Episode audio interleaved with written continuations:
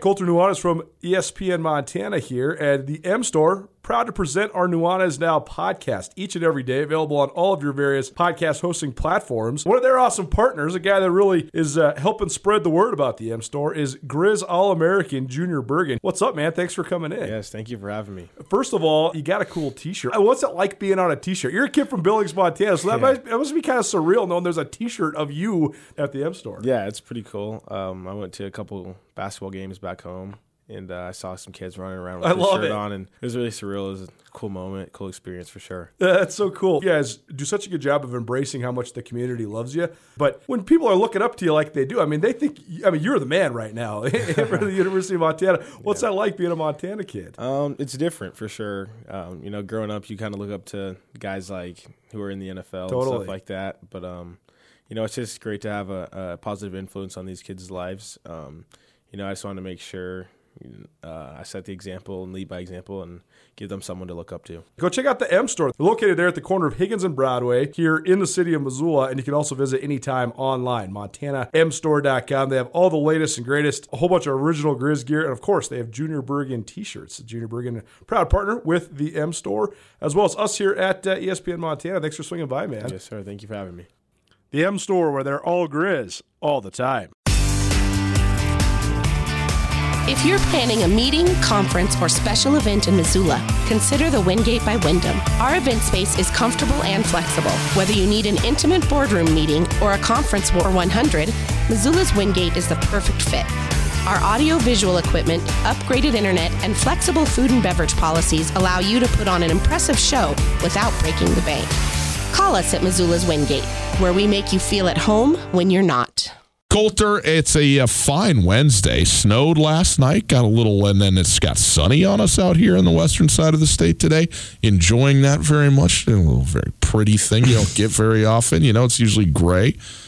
Ray Ray's been in the Big Sky. This is his 14th season at Weber State. So you're correct. Tristan Bedford one season ahead of him. 15 for it'd be interesting to see John Newley, because John Newley's been at Idaho, but his doesn't count as within the Big Sky Conference because they were in the WAC. But then he was at Idaho State before that. Mm.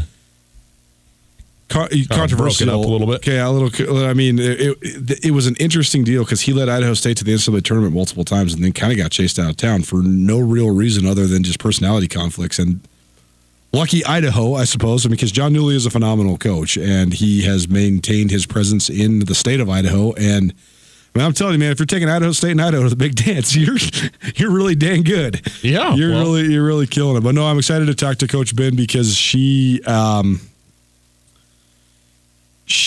is one of the most consistent coaches that I've ever covered. Trisha Bedford's program the last couple of years has been good enough to be a 20-plus win team, but they're always an 18-19 win team, always. Mm-hmm. And then when they have the years where they load up on the seniors like they do this year, they have 5 seniors, they can go win 20-22 games and make a run of the tournament. She's done a great job. Montana was peerless in the Big Sky Conference in women's basketball, and Montana State has pulled even and in a lot of people's eyes overtaken Montana in women's basketball over this last just handful of years. But she deserves a ton of credit for that and well-deserved contract extension. Also wanted to mention, too, at the end of the show today, we will play you a small clip from our podcast with Jim Brandenburg. He's the head coach at the University of Montana men's basketball team for 2 years in the 77-78.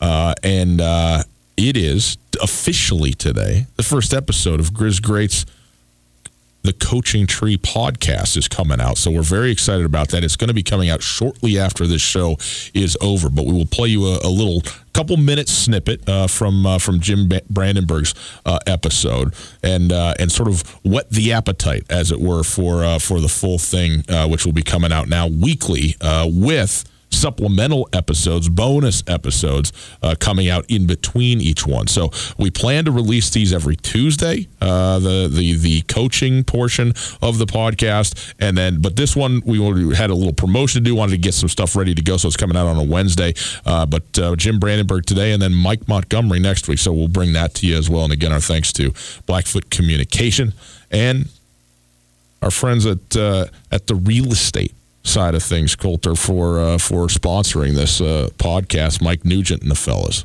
Mike Nugent, Mike Bryan, Gary Bryan. Appreciate those guys from Berkshire Hathaway getting on board with this as well. They're big Grizz Hoops supporters, and they're very interested in the history of this whole thing because part of the history of sports is part of the history of our community, our town, our state, and it's one of the most fun but also one of the richest pieces of history in the Missoula Valley. And the fact that it has had the continuity and continues to have the clout that it's had for 40-plus years is it's quite incredible, honestly. I mean, I was asking some people at Montana State, you know, we would like to do something kind of like this about Montana State, and I was thinking, you know, Sonny Holland's coaching tree, all roads lead to Butte. It would actually more be like Jim Sweeney's coaching tree. But like one of the people from Montana State said, you know, there really is nothing to compare to the Judd Heathcote coaching tree anywhere in the country, let alone in Montana, because, I mean, it is really, truly a rare thing to have so many guys that are a part of it that have had so much success. So we're really excited to share this with everybody, and I hope everybody really enjoys what has been a really, really fun project to make. It's been great. We're happy to do it. And again, our thanks to David, too, who's put in a lot of time and effort to pull this thing off in a lot of different ways, not the least of which is just the production of all of this. So we appreciate him on this.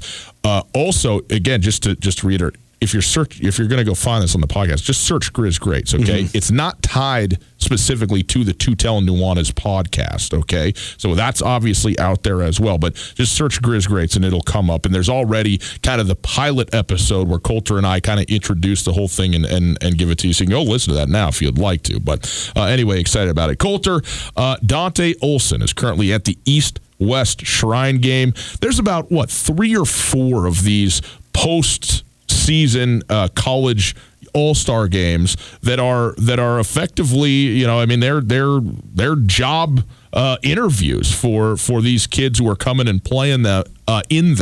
A lot of outstanding players who I think are kind of on the edge of maybe being invited to a combine or not and so forth, and guys that want to get, first of all, more on the radar because of the coaches. A lot of times it's, not celebrity coaches, but professional coaches, not just the head guy, but the staffs that are teaching these guys, so they get a real taste of it. And it's not even about the game sometimes. It's about the week of practice leading up to it, and there's a lot of scouts that are at these things, a lot of coaches that are at these things, and the East-West Shrine game, the first of those, and maybe the most notable of them. I mean, it's the East-West Shrine game and the Senior Bowl. Senior Bowl's a good one, yeah. The two that are going to have the most NFL personnel and executives and things like that there. The NFLPA, the NFL Players Association All-Star Game is kind of alone in third, and then there's the Hula Bowl, and there's a couple other maybe not as reputable ones, but the Hula Bowl is kind of fourth. Mm-hmm. But if you're getting invited to these games, you've made it one step into the process, basically. Someone, somewhere wanted to see a little bit more of you. They wanted to see you do footwork drills. They wanted to see you run, see you jump, see you move. The Senior Bowl probably should go without explanation, but only graduated seniors can go to that. So I'm not actually sure if underclassmen can get invited to the East-West Shrine game or not. I do know it's an absolute stipulation that you have to have graduated, though, to be in the Senior Bowl. Yeah, so. Senior Bowl is that for sure. These... whether you would have to be, it's sort of an interesting thing because you may not have to be a senior or a graduated senior to go to the Shrine game, but I do think that it is, you know, it's roll call for the NFL, and if you are leaving school early, presumably... if you're leaving school early, you would think that you would be more of a, like, I'll just see you at the combine kind of guy than going to some of these games, although who knows? I mean, circumstances can vary, obviously, very, very widely for various reasons. And there's all sorts of circumstances. Sure. Pete Guerrero, the running back from Monmouth, who we watched here, he's a fourth-year junior in football, so he could have come back, but he's graduated, and so he posted on Twitter today that he's entering the draft and that he's going to chase his NFL dreams.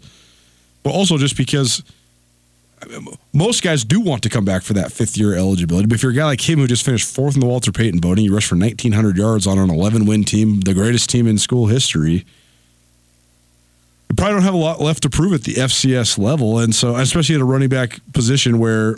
What, are you going to carry the ball another 250 and just times? Put more miles on the car, Right. So it'd be interesting to see, though, because this East-West Shrine game, I mean, a lot of eyes are going to be on Dante Olson. I think that the production alone draws you to evaluating this kid. If you're an NFL scout or you're an NFL executive or coach, you see the production. Okay, I need to take a closer look. Then you see the measurables. And there's a lot of guys that are listed at 6'3", 240 that aren't that, and he is that. They've listed him as real size, and so he has real prototype size for the NFL.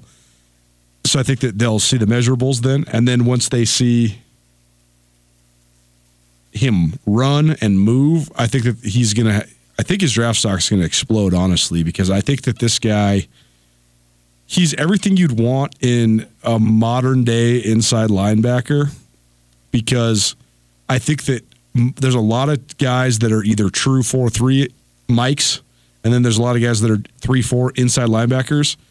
The latter has been coveted because more than half the teams in the league right now run odd man fronts, and they love having those two inside guys that are versatile, that can maybe bump out, come off the edge, guard the slot, all those things. David just asked an interesting question. How high could Dante Olson go? And I think just based on his body of work right now, I personally see him as between like a 4th and 6th round pick. But I think that sometimes guys can just, if you ever become the darling of the moment or you do something outrageous, your stock can just spike. I mean, Jordan Tripp went to the combine, and he ran the fastest three-cone drill in the history of linebackers. He was the first linebacker to ever break 4 seconds in the short shuttle. And when you have that, people are like, well, we have to get a further evaluation of this guy. See, because right now, as it sits right now, I think Dante Olson is a 6'2" preferred free agent. But I think the numbers he's going to put up are going to move him into – almost certainly drafted, and perhaps as high. I think 4th round is a possibility for him. Think about this. You know, people that we've talked to down at the school that have been around him in workouts, they say in season he was consistently running 4.6s in the 40, and that he has a 41+ inch and as high as 45 inch vertical. If he goes and throws down a 40+ inch vertical, his draft stock is going to go up by a round at least, maybe more. And I think the fact that he is also almost zero liability player. Oh, guys that are completely. Freak, like so many guys that are freak athletes from big schools, they come with a lot of baggage. He's not, he has no baggage whatsoever. Here's the thing though, man, to me, there's a couple things, even though as a linebacker, the skill set he brings is what the NFL is looking for this day and age. The position of linebacker itself is still not one of the premier positions defensively. It's not, but the number one thing that's going to set Dante Olson apart, to me, his best comp, not in body type or even athleticism comparison, but more just the path, is Samson Ebukam from Eastern Washington a couple years ago. Samson Ebukam played basically buck linebacker, like stand-up outside linebacker edge during his career at Eastern Washington. And he was productive. He was a very productive guy, but nowhere close to as productive as Dante Olson. You look at their measurables, Samson Ebukam goes about 6'2 and a half, 245 pounds, 240, 245. He ran a 4.45 on his pro day. That's going to open some eyes. That gets into the 3rd round. He also had a 39-inch vertical. Dante Olson's not going to run a 4.45, but Dante Olson's also bigger than Samson Ebukam. Yeah. But the thing that I think is going to set, because what you're saying is right, but here's the thing that I think is going to really, really intrigue scouts is one, Dante Olson's football IQ and his ability to play more than one position, but also the fact that he spent the first 2 years for the Grizzlies playing more off the edge than he did at inside linebacker because they had a couple veteran guys in front of him. He's been Montana's best pass rusher the last 2 years too. When they bring him up the middle or they bring him off the edge, he's a great pass rusher. So I do think that a team might take a risk on him just because he can play 4-3 inside linebacker, 3-4 inside linebacker, but he can also play 3-4 outside linebacker as well. Oh, I mean, I think there's plenty of teams who are interested in it, but if you're asking me to like project where I think that he's going to go in the draft or if he's going to be drafted at all,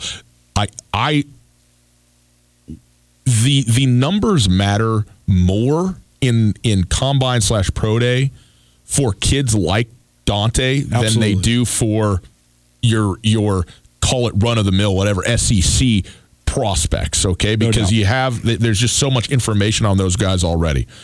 And so this is the stuff where it's like, well, okay, is it real? Or are we just watching you dominate, you know, lesser competition? That's it, because the speed of the game is so much faster. Right. Like, the speed of the game from the NFL to the SEC is way faster, but the speed of the game from the NFL to the Big Sky is tremendously faster, so they have to know you're fast enough. So everything that I've seen, but also everything that I've heard, my expectation is that he is going to put down real deal, top shelf in the group types of numbers, okay? And I hope he gets to go to the Combine, man. I think he's a guy who deserves to go to the Combine. So I hope he gets to go and do it, you know, in that setting where it really is against the best of the best of this class.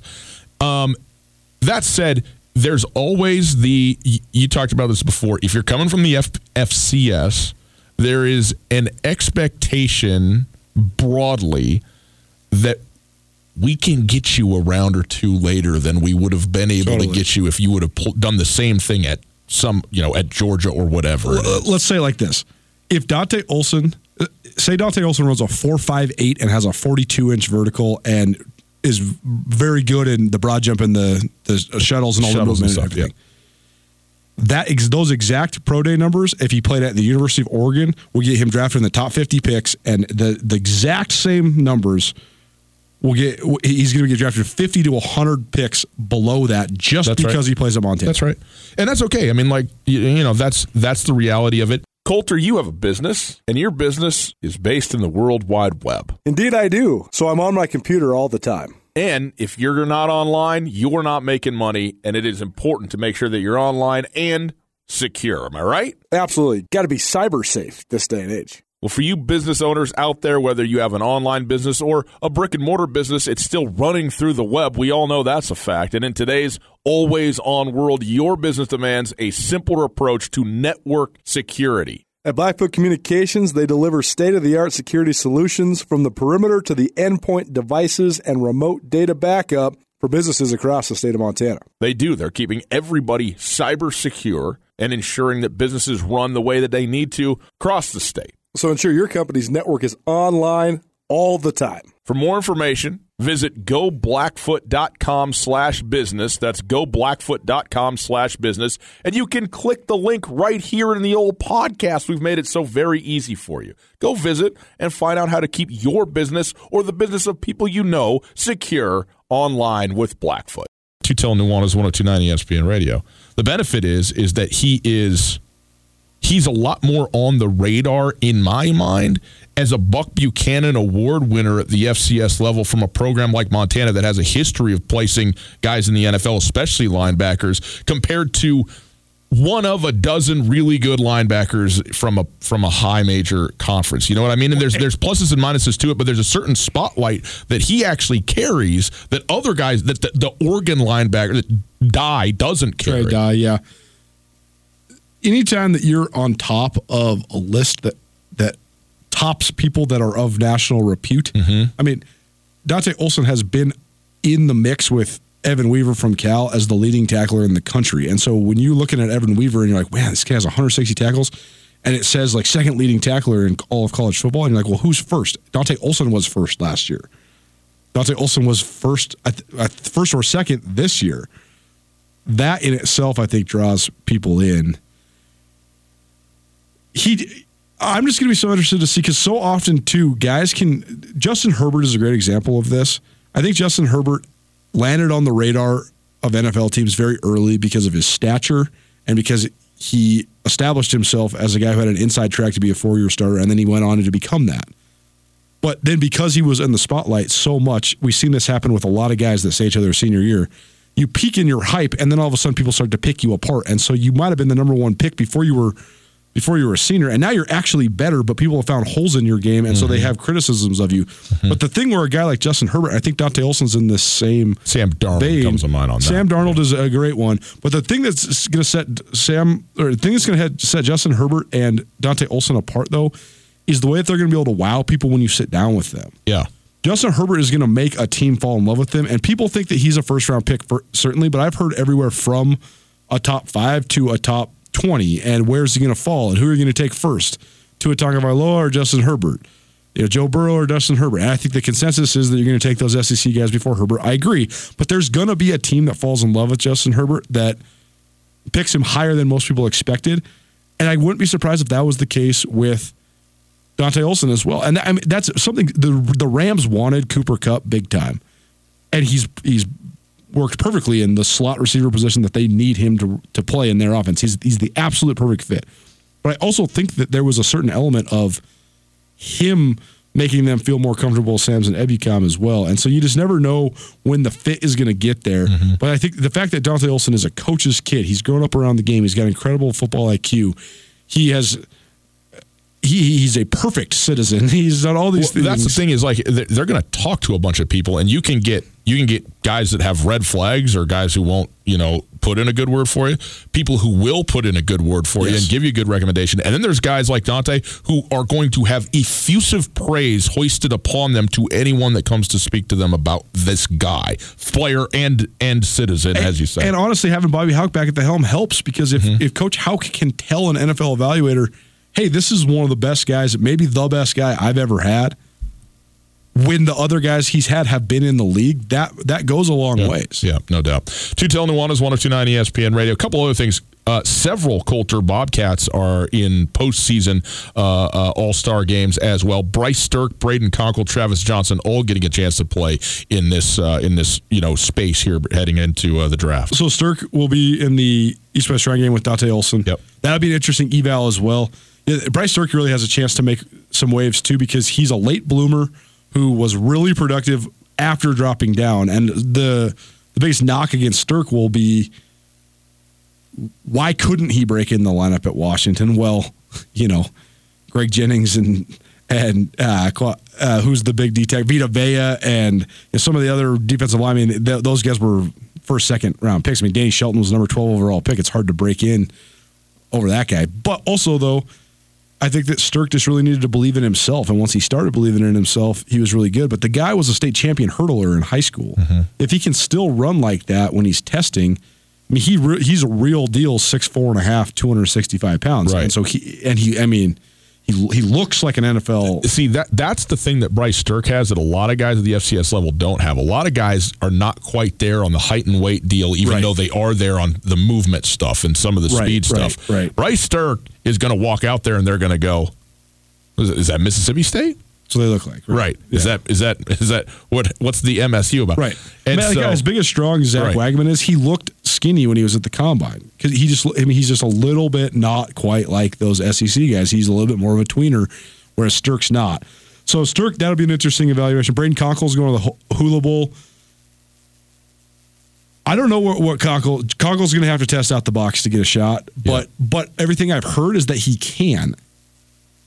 But people around there have been talking about, hey, he runs sub 4.5 for the last couple of years.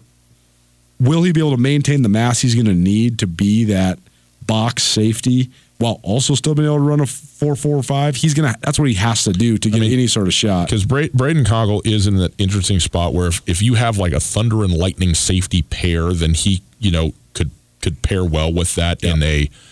What Seattle did right on the highest of levels with Earl Thomas and Cam Chancellor, but. He is almost a linebacker in terms of his size. And he was better at linebacker in college, too. I mean, he was a first-team All-League safety this year. He's All-American. But when he was playing that box, the Sam that's kind of like their hybrid, that's when he was at his best. Travis Johnson, he's an interesting one, too. Oh, man. I mean, Travis Johnson is going to be the one out of all these guys that the scouts are going to dig into the most, because anybody that knows this guy's backstory – he was once upon a time rated ahead of Lamar Jackson and Joe Burrow in the same class. Right. Kyler Murray was behind Travis Johnson on the list. That in itself is going to be like, well, what happened? Tell me your story. What happened to you? And then he tells the story of the freak foot injury that cost him the starting job at Oregon. He early enrolled at Oregon. He was going to be the guy that was going to be Mark Helfrich's guy. Scott Frost was his dude, Travis Johnson. Breaks his foot. They have to go get a grad transfer in Dakota Prukop, ironically. Yeah. And then Justin Herbert takes over. And I thought the Herbert move was hasty because it was a coach that was losing his job. Herbert then went on to develop to be a great player, but Prukop got scapegoated because Helfrich knew he was on the hot seat. And Then Travis Johnson realizes, well, I'm not going to get a fair chance to beat this guy out. And then Scott Frost leaves. So now he's kind of in no man's land. So he goes to junior college in California. Well, then the National High School Player of the Year transfers in ahead of him.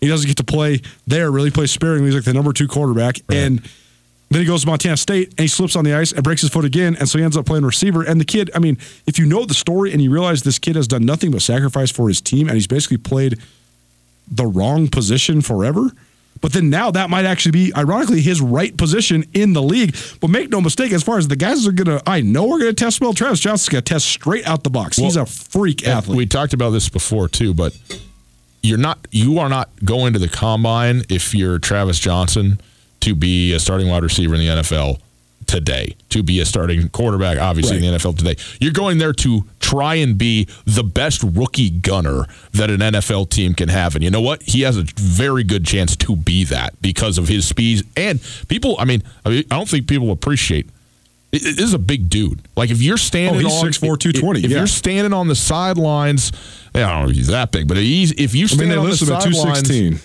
and you look at him, he is blazing fast, but it's not 5'8", 175 doing it. I mean, this is a real deal dude. And so if he's beating coverages down the field, covering punts, covering kicks, and then has the ability, which he does, to stick his nose in it and make a play, he's somebody that I think teams can take a long look at and go, well, shoot, pay this guy rookie minimum to come in here and compete and see if he can, make some plays on the special team side of things and figure out where he fits, because I think he's athletic enough and big enough that a team could be very creative with how they might want to try and use a guy like that, For sure. I mean, you have to be an NFL caliber athlete first and foremost.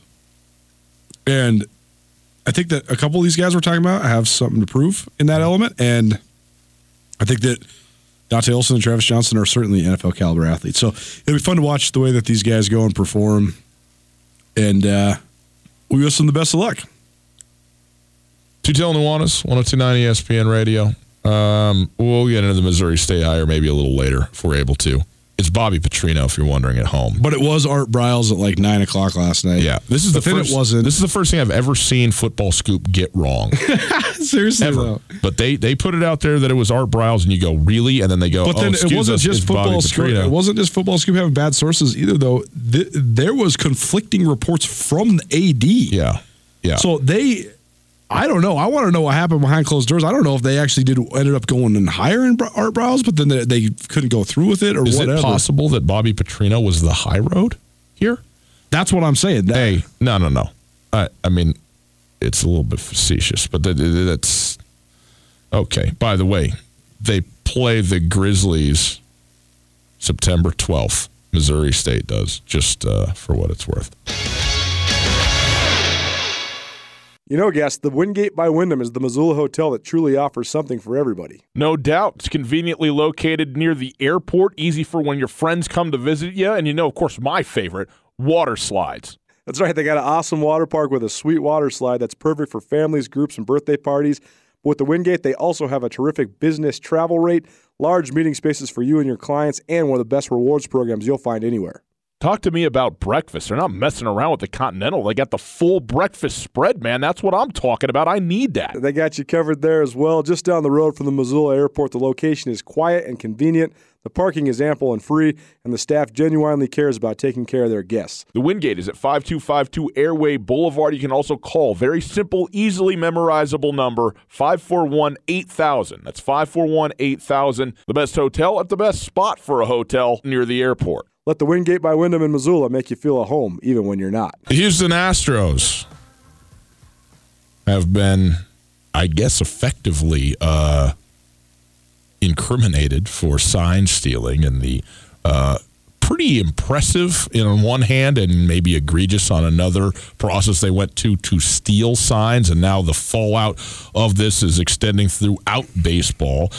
2 firings now for the Houston Astros, 1 for the Boston Red Sox, and the Mets are sort of waiting to see what it is that they're going to do. And we wanted to talk to somebody who might know a little something about this. So we go now to the Rangich Brothers RV phone line, and we welcome in the former VP of Business Development for the Houston Astros, who was with the club for 25 years, John Sorrentino, joining us. John, thanks so much for being here. We really appreciate it. How are you?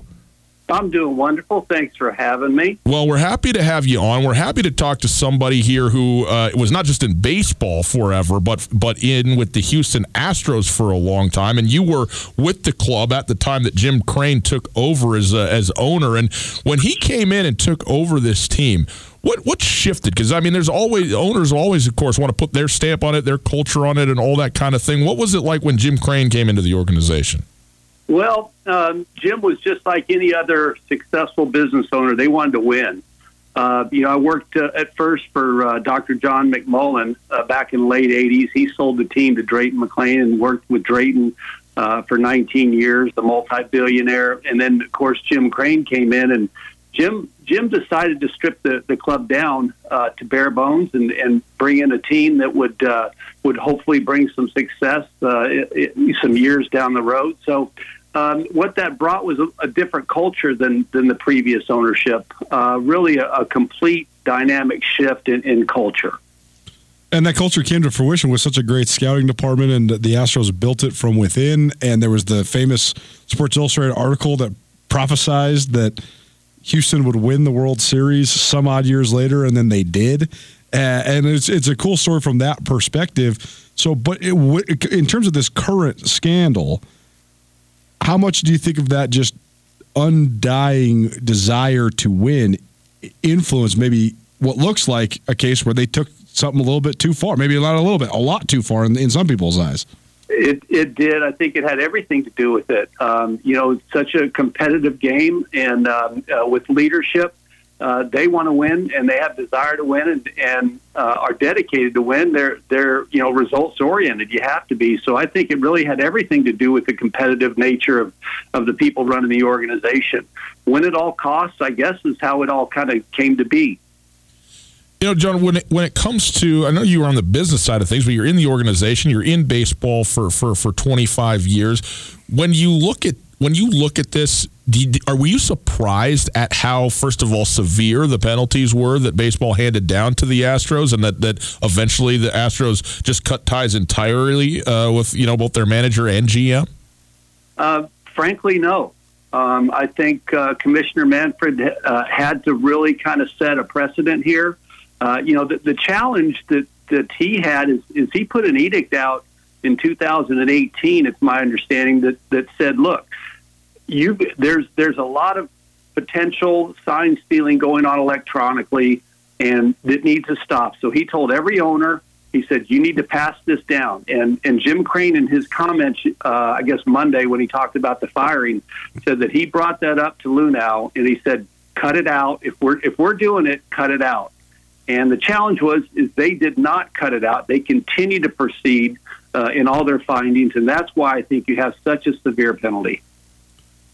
When you look at baseball as a whole, like it, love it, or hate it, bending, breaking the rules has been a part of the game for the history of the game. I mean, whether it's putting a little Vaseline underneath the bill of your cap or putting a little nail file in your back pocket or nail file? What are we, breaking out of jail here, Colter? I mean, they used to file the laces so they could throw the curveball. Like some of the knuckleballer guys. I mean, those guys do whatever you possibly could with the ball. That was Joe Negro. Joe Negro was an Astro, actually, won 20 games for the Astros. He would make one side of that ball bold so that when he's throwing the knuckleball, it's dance all over the place. But my question for you, John, is that when it comes to cheating and compromising the integrity of the game, and doing it to a level that influences the results of the game, to me, the two precedents that have been set in this is Pete Rose and the gambling scandal, and then also the Black Sox scandal more than 100 years ago. These penalties are very severe, but they don't quite reach those penalties. So what do you think of just the historical context of this and comparing it to some of the precedent that has been set for people that have gotten caught cheating at the highest level? Yeah, there's no doubt about it. And you may have forgone mentioning Rocky Thompson's home run back in 1951, I believe it was, they had sign stealers out in center field in the manual scoreboards who were tapping kind of a telegraph message to the players, and so that goes way back as far as picking up signs in so many different ways. So as far as the level of cheating, you know, it's unprecedented because they were told not to do it.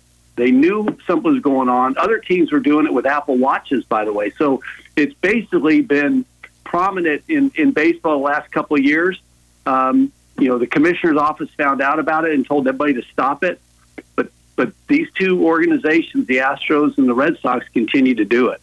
Colter, you have a business, and your business is based in the World Wide Web. Indeed, I do. So I'm on my computer all the time. And if you're not online, you're not making money, and it is important to make sure that you're online and secure. Am I right? Absolutely. Got to be cyber safe this day and age. Well, for you business owners out there, whether you have an online business or a brick-and-mortar business, it's still running through the web. We all know that's a fact. And in today's always-on world, your business demands a simpler approach to network security. At Blackfoot Communications, they deliver state-of-the-art security solutions from the perimeter to the endpoint devices and remote data backup for businesses across the state of Montana. They do. They're keeping everybody cyber secure and ensuring that businesses run the way that they need to across the state. So ensure your company's network is online all the time. For more information, visit goblackfoot.com/business. That's goblackfoot.com/business. And you can click the link right here in the old podcast. We've made it so very easy for you. Go visit and find out how to keep your business or the business of people you know secure online with Blackfoot. John Sorrentino joining us. He's a former VP of Business Development for the Houston Astros, worked for the Houston Astros organizations for 2.5 decades, joining us here to talk about the Astros and the fallout from it. My question to you is, you've been in Houston a long, long time. You're still in Houston now. What's the mood in Houston about this as it surrounds the Astros? Because the Astros, man, they were not a very good baseball team for a long time, and for a couple of years they were a terrible baseball team. But then they go ahead and they have this unbelievable run and they win a World Series and they reach another one, and they're one of the absolutely most fun teams in baseball to watch, no question about that. So you kind of got all of that. How much of that, you know, is a part of this directly, who knows? But what are Houstonians feeling about this right now? Well, the happiest guy to hear that the news of Monday was Bill O'Brien, frankly, the head coach of the Texans. No doubt. So he got a lot of people detracting, you know, all their fury on that big loss to Kansas City. But there's really, it's a dark cloud. It's a dark day for the fans of Houston, and they've supported the team over many years. You know, he's playing the Dome and now at Minute Maid Park. It's really, it's a very somber mood. People, I don't think, really know how to react to it. They want to be a fan.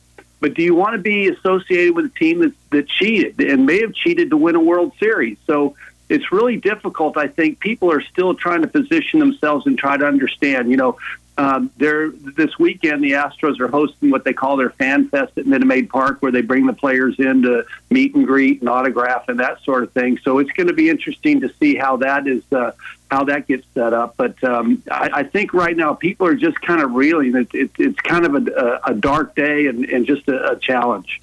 Well, John, last question for you here. Colter talked about sort of the history of cheating in baseball. Colter's got one more after this. But when it comes to, like, sign stealing has always been sort of a wink, wink, nudge, nudge deal, and frankly, if you're smart enough to figure it out, it's almost like, hey, good for you. You know, they gotta protect their hands better. I understand when you start getting into the electronic side of it, how that crosses some threshold, especially when that edict was put out. But how much do people really feel like this is full-blown cheating in the sense of, like, yeah, there's a whole bunch of games, maybe a World Series, that rested on them doing this and getting a very clear and obvious competitive advantage over and against, hey, this is merely an extension of what's been going on for the history of the sport? Yeah, and then, you know, the stealing of signs was manual. A guy's on second base, right, and then the teams would change up the cadence and that sort of thing. And I think some teams figured out the Astros were doing this and changed their cadence up. But if you look at some of the video, most of the sign stealing, as I understand it, was when nobody was on second. They were just throwing down a one for a fastball, two for a curveball, and you kind of knew how that was going to go. But take a look at what goes on in football. How many coaches you see cover their mouth all the time? Right. I mean, so people are trying to lip read there. Is that sign stealing? Is that part of the game? And you know, even the catchers and pitchers are covering their mouths when they go out to the mound. So everybody wants their distinct advantage. Everybody wants an edge. And so I think it's always, the stealing of signs, quote unquote, from a guy at second base is certainly permissible, and no one has a problem with that. It's just, the way you term it. So they're trying to decide how that would go. But I think it's just prevalent in sports. There's so much money in the business right now. It's so competitive. Everybody's looking for that edge. Last question for you then.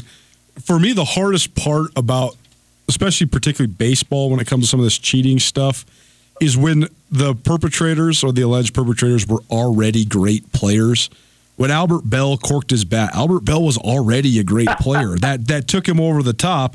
But, I mean, Barry Bonds, in my opinion, if you believe the narrative of Game of Shadows, you believe that Barry Bonds started taking steroids before the 1998 season. Barry Bonds was a Hall of Fame player before he took a steroid, regardless of what happened after that. And to me, it's just so unfortunate because Barry Bonds, he didn't need it. He just thought he did. But with this Astros team, it's sort of a similar vein because you have all these great players like George Springer and Jose Altuve and Carlos Correa and all these awesome guys that the Astros drafted and developed and brought up. And it just leaves me wondering, did they actually need to cheat to win the whole thing?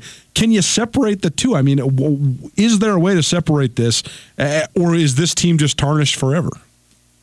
That's the question that history will tell us. It's really hard to say. Those guys again. Did they do it actually, or did they really utilize it? Or because you're always thinking. I mean, these guys can pick up the arm slot of a pitcher about to throw you a curveball and decide what it is. So they're all they need is that split second, and if they know a second and a half early that a fastball's coming and they're going to be swinging away if it's over the plate, yes. If they know a breaking ball's coming, they're going to probably take it more often than not. So they're always looking for that kind of edge. And, again, they can tell. These guys are so good, hand-eye coordination. They can tell. So to answer your question, I really think time will tell as far as the severity. Well, John, we really appreciate your time. This has given us a great perspective and insight up here in the North, and we're just trying to wrap our minds around this thing. So we certainly appreciate your time, and all the best to you down there in Houston, okay? My pleasure. Thanks, all. John Sorrentino, former VP of Business Development for the Houston Astros, joining us here on Two Tail in the Waters. It's interesting, Colter, and I know we got to get out, but This trend in baseball the last 2 years of just hitting home runs and strikeouts all the time, and keeping your bat in the sweet spot as long as you can. I wonder how everybody's talking about, the ball is juiced and this and that. Maybe it is. How much of this is like, everybody's electronically just sitting on everything now. That's what this is. The trend in hitting is just we're all getting beeped on our Apple Pebble watches or whatever. Fastball. Yank! I mean, I know it's not like a completely flawless comparison, but I've been playing video baseball games my whole life. And the way that they have evolved is exactly how Major League Baseball has evolved. And I know exactly how to do the whole thing. I mean, you just sit there and guess a pitch and sit on it until it comes. And that's hitting strategy in general, too. So, I think that's where it really does bend the ethical bar of the game, because when you are a George Springer type guy, and you're the leadoff hitter, and you know you can give your team a 1-0 lead the first at bat of the game, and you hear the boom, boom, boom, that's going to be a high fastball, and you're like, all right, let's go. Like you got like a 50% chance I hit that ball out of the yard, which is never the case in Major League Baseball. Right. Yeah. What I asked John there, though, that's my biggest thing, and we'll get to more discussion about this later on, is that so many cheating scandals in baseball were by guys or teams that, if they would have never cheated, history would remember them as legendary, and it's just so unfortunate because it didn't. It's not like the Astros aren't making the playoffs. If this it's even if they would have never gotten, if guys like Barry Bonds would have never gotten caught or whatever, it's not as if what they did to their careers. I don't know. The risk is not worth what it is, because so many of these guys would have been all-time greats anyways.